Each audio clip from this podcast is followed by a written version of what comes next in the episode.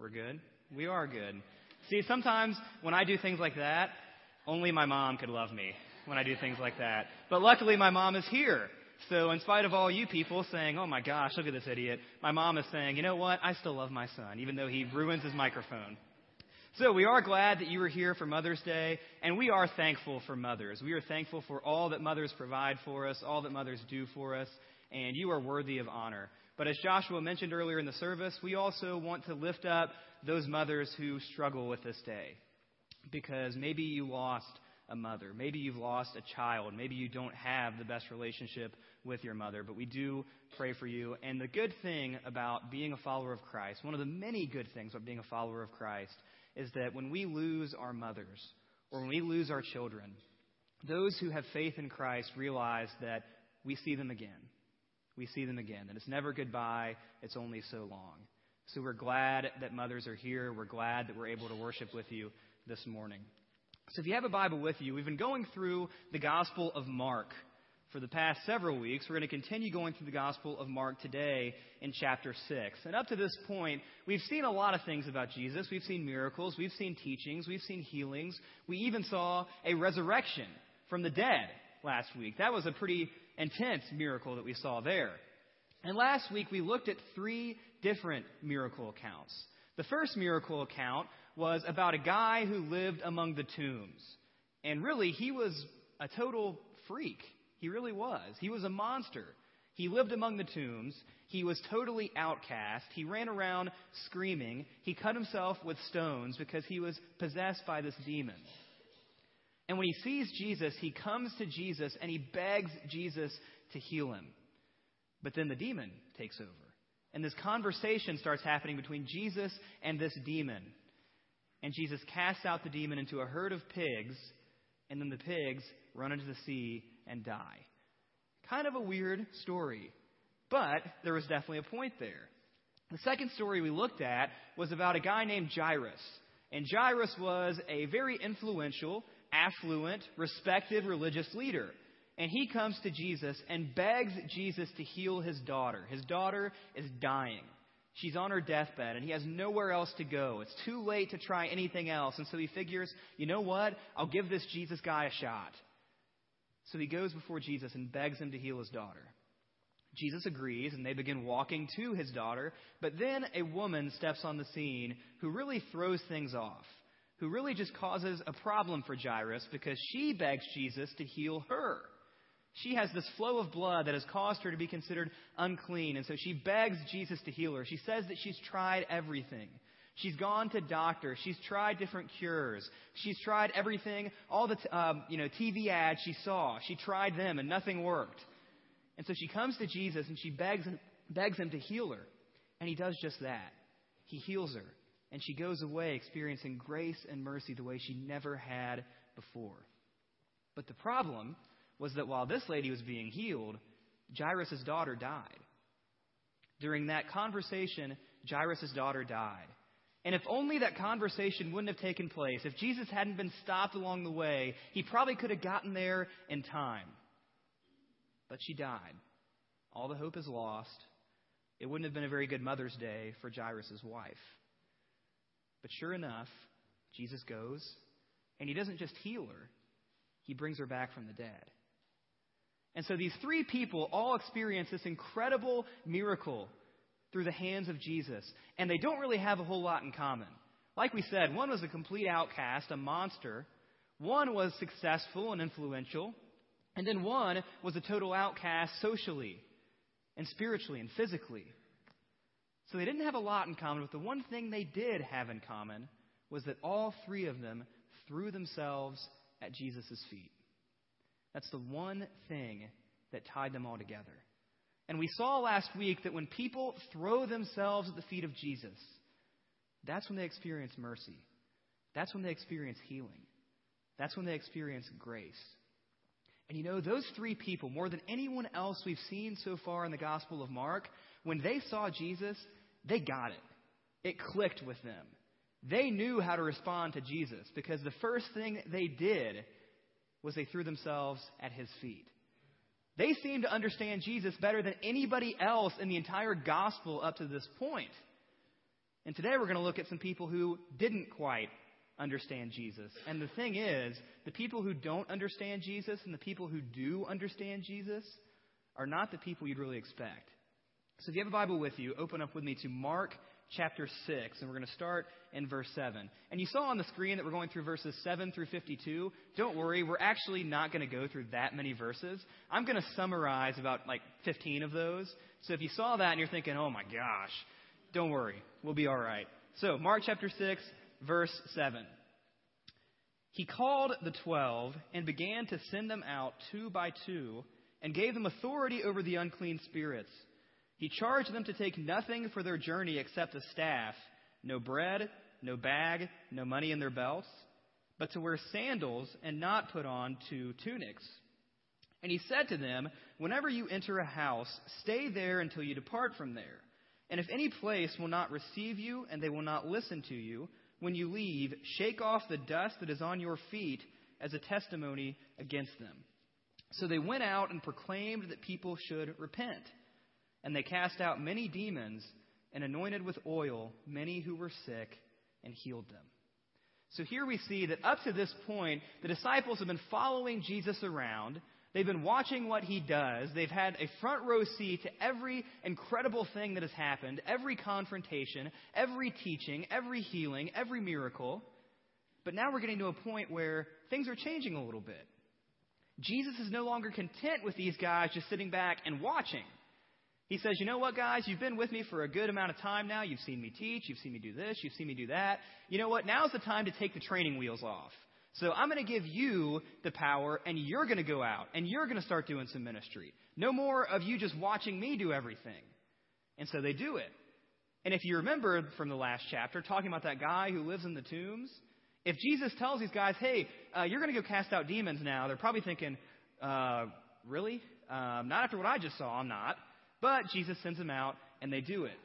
He tells them what to bring. He tells them what not to bring. He tells them what to do when people accept them. He tells them what to do when people reject them. He makes it as simple as he possibly can for their first time going out and doing ministry without Jesus. And according to the passage, things go pretty well. Demons are cast out. People are healed. People respond pretty well to what the disciples are doing. And we see what happens when they return. Verse thirty, jump ahead to verse thirty. The apostles returned to Jesus and told him all that they had done and taught. And he said to them, come away by yourselves to a desolate place and rest a while. For many were coming and going, and they had no leisure even to eat. And they went away in the boat to a desolate place by themselves. Now you notice one thing that the apostles say when they return to Jesus. What they say is that they told him all that they had done and all that they had taught. It almost seems like the disciples are getting a little bit arrogant here because for the first time, they've been the ones performing the miracles. They've been the ones doing the teaching. And so they come back and they're like, hey, uh, Jesus, you know, went pretty well. You know, I mean, you know, I guess it could have gone better, but I mean, for my first time, you know, I did, I did pretty darn good. So Jesus, and I just picture Jesus sitting there, and he kind of smirks, and maybe he looks down, and he just says, good job, guys. You did a great job. You know what? You must be tired from all that hard work you did, putting into healing people, and all that hard work that you had teaching people. You must be so tired using all of your own strength to do all that. You know what? You guys need to sit down. You need to rest. In fact, you need to eat. You look famished. It's all kind of said tongue in cheek. But the disciples are thinking, yeah, you know what, Jesus, you're right. I am tired. That was pretty difficult. And yeah, I mean, you know, it's pretty impressive that you do it, but eh, I did it. But yeah, it's tiring. So let's let's rest and get something to eat. So they go to a desolate place by themselves. But before we pick up in that story, look in verses fourteen through twenty-nine. I'm going to summarize these verses for you. If you remember back in the first week of the Gospel of Mark, we talked about John the Baptist. John the Baptist was a prophet of sorts who came before Jesus, who came around on the scene before Jesus did. And John the Baptist's job is to prepare the way for the ministry that Jesus is going to perform, to make paths straight, to get people ready for what God is doing in the world, that new thing that God is bringing. And that new thing is Jesus himself. Now, John the Baptist does not really meet the best end, as we see in this passage, because he's going around and he's doing ministry, and we haven't heard much about him ever since the first chapter. But in the meantime, we find that King Herod has taken his brother's wife, Herodias. Herod and Herodias, they're a beautiful couple. Herod takes Herodias, and John the Baptist does not really take kindly to this. He's vocally opposed to Herod taking his brother's wife. He thinks that's an ethical issue. He thinks that's unbecoming of someone who's supposed to be the leader in that day. And so John the Baptist speaks out against him. And Herod does not take too kindly to it. So Herod decides that he's going to throw John the Baptist in jail. He's not going to kill him, because John the Baptist is a pretty popular guy. He's got a pretty decent amount of followers, so you can't just kill the guy. But you can shut him up. And you can make a statement by at least throwing him in jail and slapping him on the wrist. So Herod does that.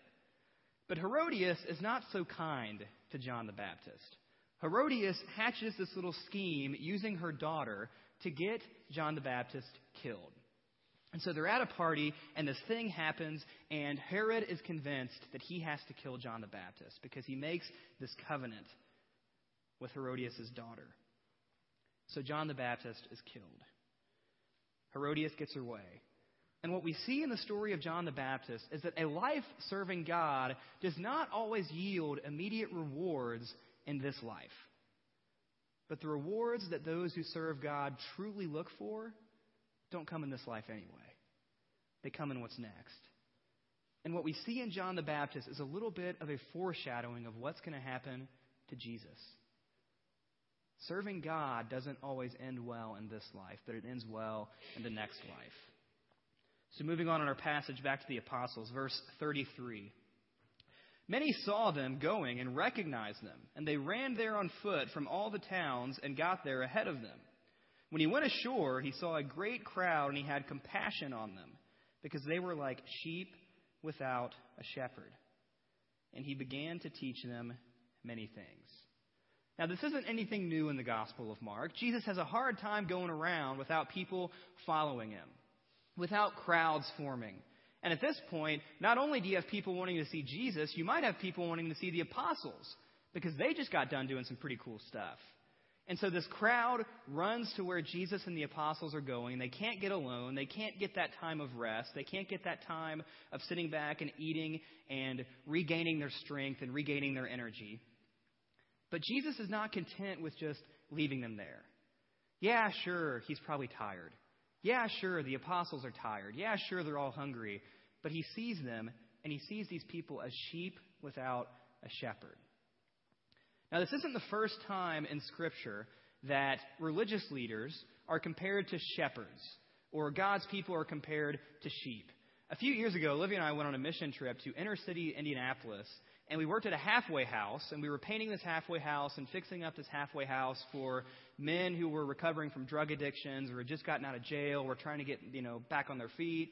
And we met a guy in the neighborhood who was kind of the unofficial neighborhood pastor. And he lived in the neighborhood. He did ministry to the guys in the halfway house, to the people who lived nearby. And he was this old man. And in inner city Indianapolis, he literally carried a staff everywhere he went. He carried a staff. And it wasn't a cane. It was a straight-up staff.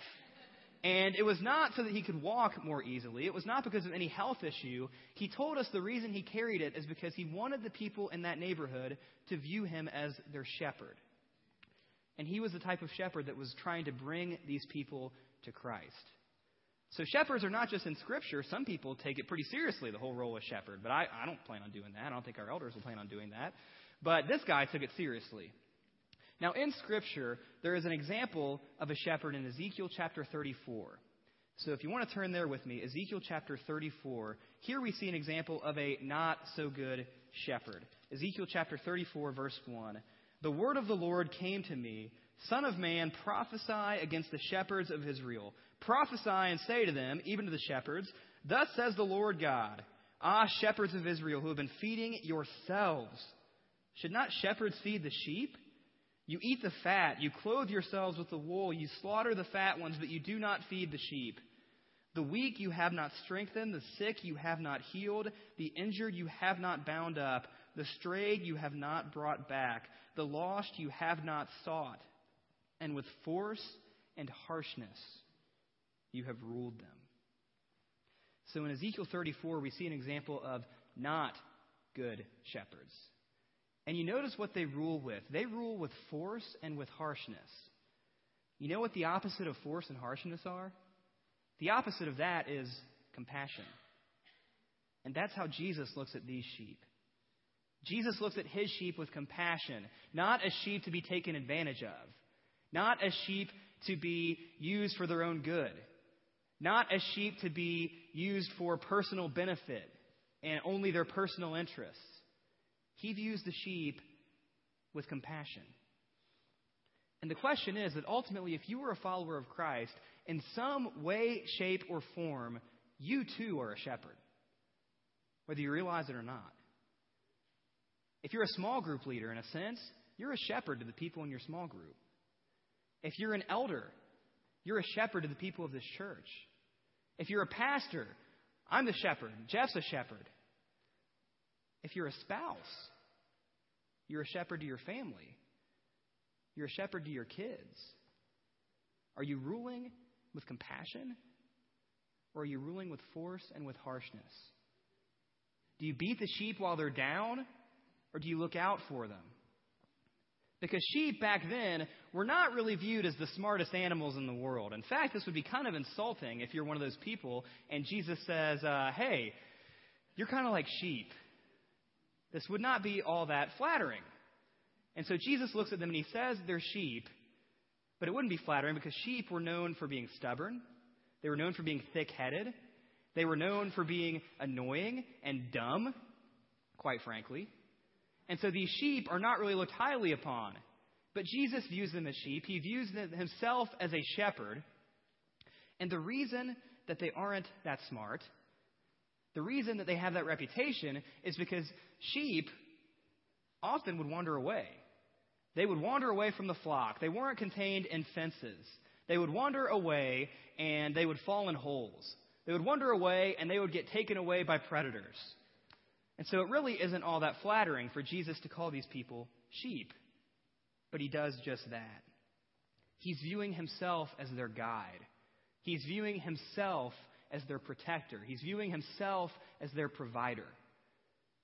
And if you're married, if you have kids, if you have friends, if you're a small group leader, if you're an elder, if you're a pastor, if you're a follower of Christ, in a sense, you're a shepherd to somebody. Whether you realize it or not, you are a shepherd to somebody. Are you leading with compassion or force and harshness? That's the question we all have to ask. Moving on in our passage, verse thirty-five. When it grew late, his disciples came to him and said, "This is a desolate place, and the hour is now late. Send them away to go into the surrounding countryside and villages and buy themselves something to eat." But he answered them, "You give them something to eat." Once again, we see that Jesus is taking the training wheels off. He's giving the disciples the opportunity to do ministry. The same way that he sent them out two by two, that went pretty well. He now realizes that these people need food. The disciples realize that the sheep need food. And so they come to Jesus and they say, "Hey, Jesus, we need you to take care of these sheep. We need you to feed them." And he says, "You know what, guys? I'm training you to be shepherds. What would you do? What would you do as the shepherd? How are you going to take care of these sheep?" And they don't really respond very well. They said to him, "Shall we go and buy two hundred denarii worth of bread and give it to them to eat?" two hundred denarii was eight months of salary, basically, for someone in that day. And so the whole point they're trying to get across is that it's completely impractical for Jesus to ask them to feed these people. It makes no sense. There's no way they could do it. But that's what Jesus tells them to do. So Jesus, once again, with a big sigh, "How many loaves do you have? Go and see." And when they had found out, they said, "Five and two fish." Then he commanded them all to sit down in groups on the green grass. So they sat down in groups by hundreds and by fifties. So Jesus views his sheep and he tells them to go sit down in the green grass. And it's kind of random that Mark would include this detail about green grass. Why would he include that? Well, we've already seen an example of bad shepherds in Ezekiel thirty-four, Are there examples of good shepherds anywhere else in Scripture? The answer is yes. And that green grass passage might remind you of it because it's Psalm twenty-three. The Lord is my shepherd, I shall not want. He makes me lie down in green pastures. He leads me beside still waters. He restores my soul. He leads me in paths of righteousness for his name's sake. Even though I walk through the valley of the shadow of death, I will fear no evil, for you are with me. Your rod and your staff, they comfort me. You prepare a table before me in the presence of my enemies. You anoint my head with oil. My cup overflows. Surely goodness and mercy shall follow me all the days of my life, and I shall dwell in the house of the Lord forever. Mark does not include that detail of green grass just for the heck of it. He includes it because he's trying to show the difference between a good shepherd and a bad shepherd. And the good shepherd is Jesus. The bad shepherd is the one who rules with force and with harshness. The religious leaders at times, they ruled with force and with harshness. They did not show compassion. They took advantage of the sheep. They didn't protect the sheep. They didn't guide the sheep. They used the sheep for their own selfish interests. And what we see here is that Mark is making this comparison and saying that, you know what? Jesus is the true good shepherd. That's who the good shepherd is. He's the model for what a shepherd should be. He's the model for you as you try to shepherd your kids or your spouse, your entire family, your friends, your small group, your church. Jesus is the model shepherd. And we see him lying these sheep in green pastures, laying them down, providing for them, guiding them, protecting them. Verse forty-one, taking the five loaves and the two fish, he looked up to heaven and said a blessing and broke the loaves and gave them to the disciples to set before the people. And he divided the two fish among them all, and they all ate and were satisfied. And they took up twelve baskets full of broken pieces and of the fish. And those who ate the loaves were five thousand men. So Jesus provides for these sheep. And one thing that's interesting is that it says that there were five thousand men there. Now we think of that and we think, oh, well, they fed five thousand mouths. That's pretty impressive. And it is impressive. But what's more impressive is that there really there were more than five thousand mouths to feed because it says five thousand men. It doesn't include women and children. Back then it wouldn't have been important to include women and children. And so really this is way more than five thousand. Not that it's not already impressive enough with five loaves and two fish. But Jesus provides for them. He takes care of them. He gives the disciples an example of what a good shepherd does. And then what happens after that? Verse forty-five, the last couple verses we're going to cover. Immediately he made his disciples get into the boat and go before him to the other side, to Bethsaida, while he dismissed the crowd. And after he had taken leave of them, he went up on the mountain to pray. And when evening came, the boat was on the sea, and he was alone on the land. And he saw that they were making headway painfully, for the wind was against them. And about the fourth watch of the night he came to them, walking on the sea. He meant to pass by them, but when they saw him walking on the sea, they thought it was a ghost and cried out, for they all saw him and were terrified. But immediately he spoke to them and said, "Take heart, it is I. Do not be afraid." And he got into the boat with them, and the wind ceased. And they were utterly astounded. For they did not understand about the loaves, but their hearts were hardened. Their hearts were hardened. Here we see the disciples just don't get it. Their hearts are hardened. The first test, they kind of pass, but then they have a bad attitude about it because they heal people and they anoint people with oil and they preach, but then they become arrogant. The second test of, well, guys, what are you going to do when people are hungry? They fail that test because they have no clue what to do. And then this third test, they're on the sea, and when they see Jesus, instead of trusting that he's going to take care of them, they think he's a ghost. They blow it. Once again, they fail. And, you know, we look at the disciples sometimes and we think, man, you know what? If I had seen all the stuff they saw, my faith would be like a billion times stronger. I mean, seeing, you know, feeding of five thousand men, not including women and children, you know, performing these healings with the power of Jesus. They see him walking on the water. How can they not get it? How do they misunderstand? These guys are knuckleheads. And the truth is that it's easy for us to say that, but how often are we the same way? How often are we so obsessed with fixing things on our own? How often are we so obsessed with our own interests? How often are we so obsessed with proving ourselves and being self-made men that we completely miss what God is doing around us? That we completely miss what God is doing right in front of us, in our families, in our work, in our schools, in our churches. We miss the point so much. Why do we do it? Why do we not get it? Because sometimes we're sheep. We're stubborn. We're thick-headed. We get lost. We run away. We fall in a hole, and we have to have the shepherd come and pick us up out of it. And that's exactly what's happening to the disciples here. They forget that when they're on the stormy sea, they forget that their shepherd leads them by still waters.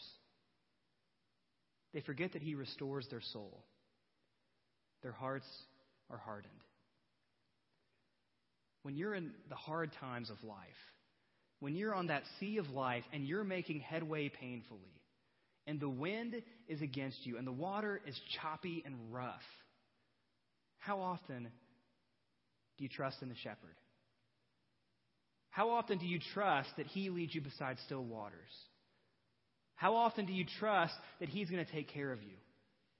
How often do you trust that he's going to lift you up and pick you up out of that? A lot of times we don't, because we try to rely on ourselves. We try to rely on how we can fix things, what we can do. But really the challenge is trust in the shepherd. When times are hard, trust in the shepherd. When times are great, trust in the shepherd. Because he is the good shepherd. He's the example for us. He's the example for us as we strive to be the shepherds we are called to be. He leads us through the valley of the shadow of death. He restores our soul. He leads us in paths of righteousness. All we have to do is trust in him. Let's pray.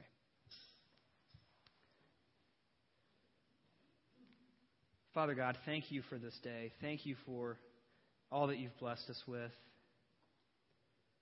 So many things that we don't deserve. God, we lift this time up to you.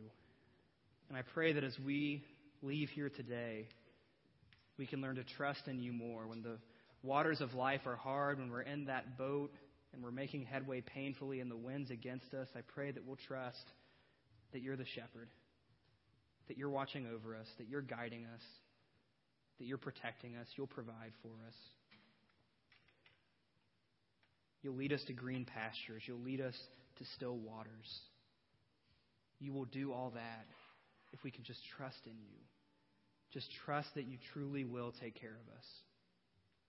God, we lift up mothers to you today. As Joshua mentioned earlier, we lift up those mothers who this day is hard for them.